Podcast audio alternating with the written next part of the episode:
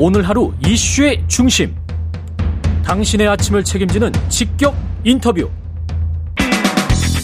여러분은 지금 KBS 1라디오 최경영의 최강 시사와 함께하고 계십니다. 네, 최경영의 최강 시사 신년 특집 양당 원내 대표에게 듣는다. 어제 국민의힘 주호영 원내 대표에 이어서 오늘은 더불어민주당 박홍근 원내 대표 나오셨습니다. 안녕하세요. 네, 안녕하십니까. 예, 새해 복 많이 받으십시오. 예, 새해 복 많이 받으십시오. 예.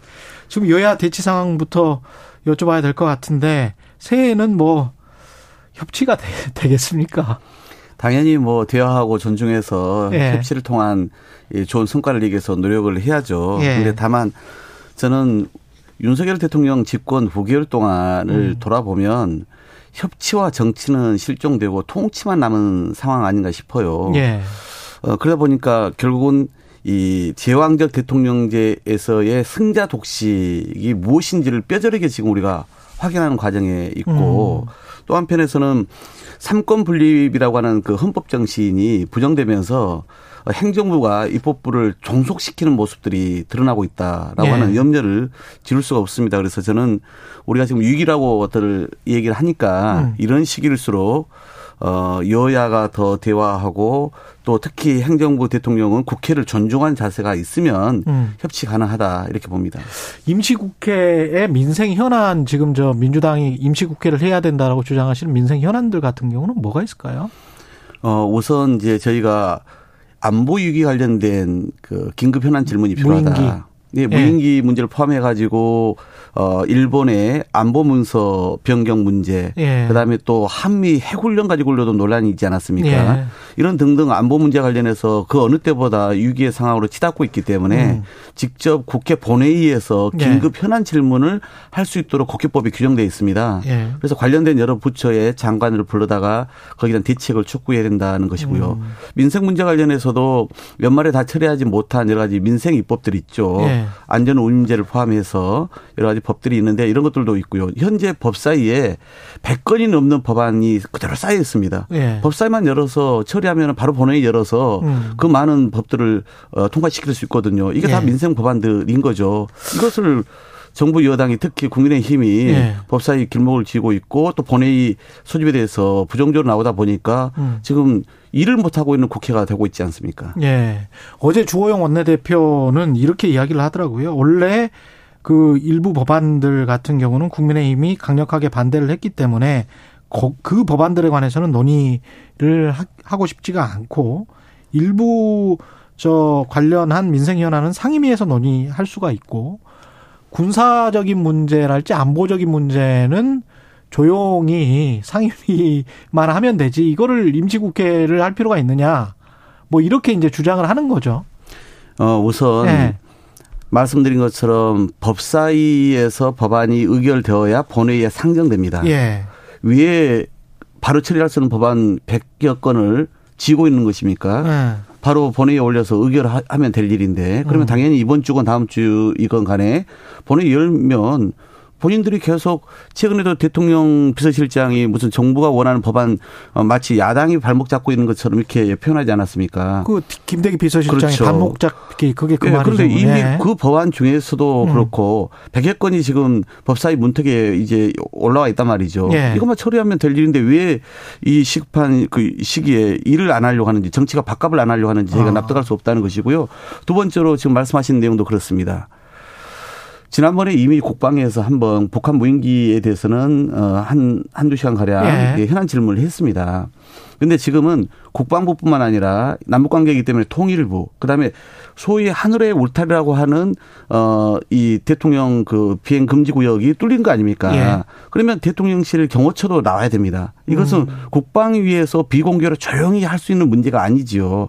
만약에 군사 기밀의 문제라면 그러면 이러이러한 법적 근거에서 여기에 대해서는 공개적으로 답변할 수 없습니다라고 국회 본회의장에서 해당 장관이 말하면 되는 것입니다. 어. 그러니까 결국은 이 상황을 회피하기 위해서 네. 결국은 어.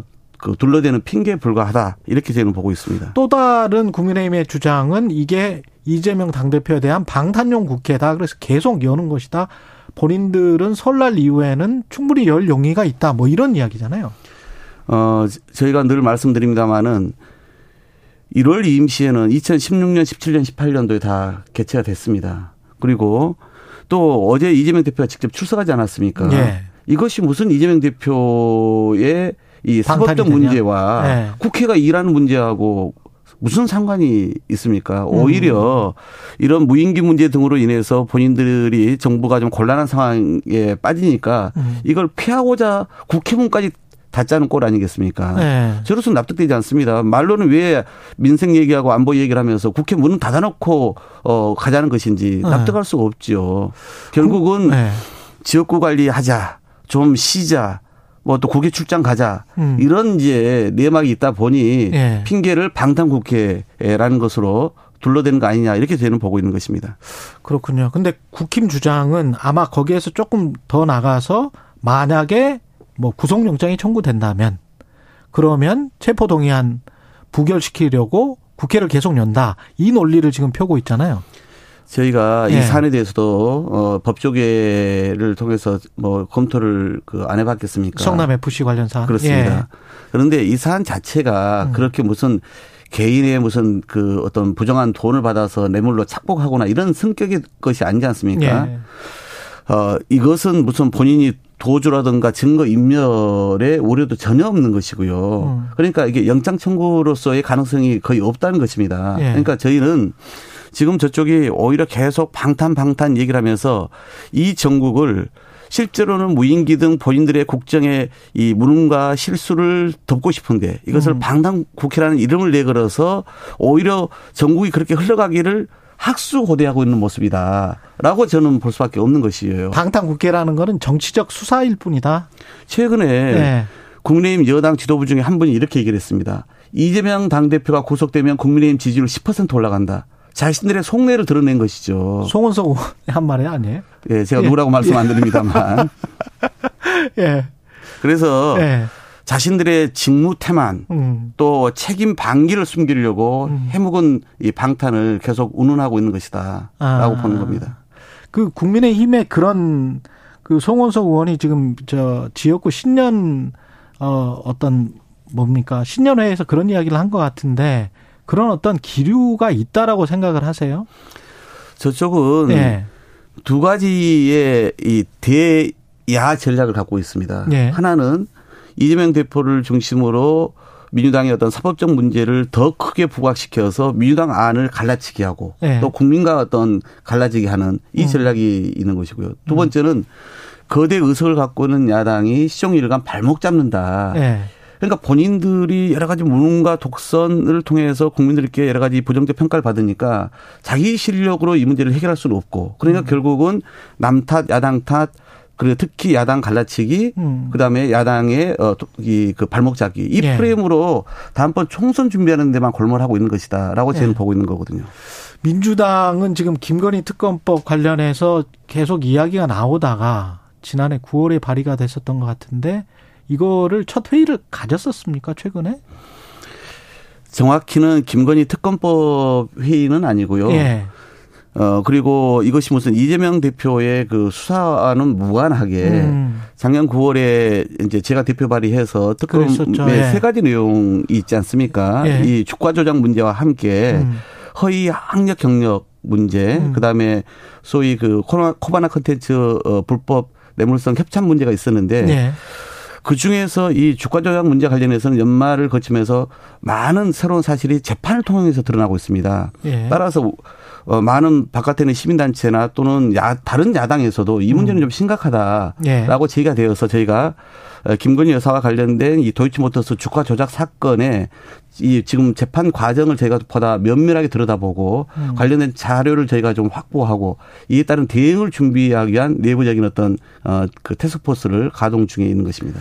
그래도 대통령과 집권 여당과 소통은 해야 될 텐데 문희상 전 국회의장도 어 이재명 대표가 껄끄러우면 대통령실에 그렇게 이야기를 하는 거죠. 다른 통로를 통해서라도 야당과 소통하라. 뭐 이렇게 주문을 했고 김종인 전 국민의힘 비대위원장은 만나는 게 낫다. 뭐 이렇게 지금 이야기를 하고 있는데 저는 제가 음. 아무래도 우리 민주당 의원들 중에서도 예. 대통령실이나 정부 또는 그 여당의 분위기를 많이 파악하는 사람 아니겠습니까? 예.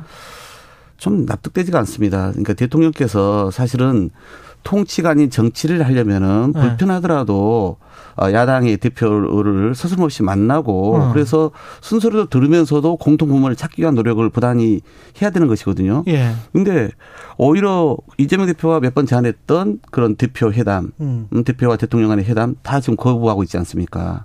그러니까 대화의 문이 이쪽에서는 대화를 하자는 것이고 대통령 대화의 문을 닫고 그냥 거리를 두자는 것이고 이게 혹시나 지난 대통령 선거 때 서로 불편하게 경쟁했던 관계에서 그런 것인지 아니면 이재명 대표가 사법 수사를 받고 있기 때문에 음. 그것을 미리 지뢰 본인이 음. 염려해서 그런 것인지는 모르겠으나 대통령의 대범함, 포용력이 정말 절실히 필요한 때이죠. 만약에 좀 급을 낮춰서 주호영 원내대표하고 박홍우 원내대표 두 분을 초청을 하면은 응하실 겁니까? 제가 그 문제에 대해서는 이렇게 네. 말씀드렸습니다.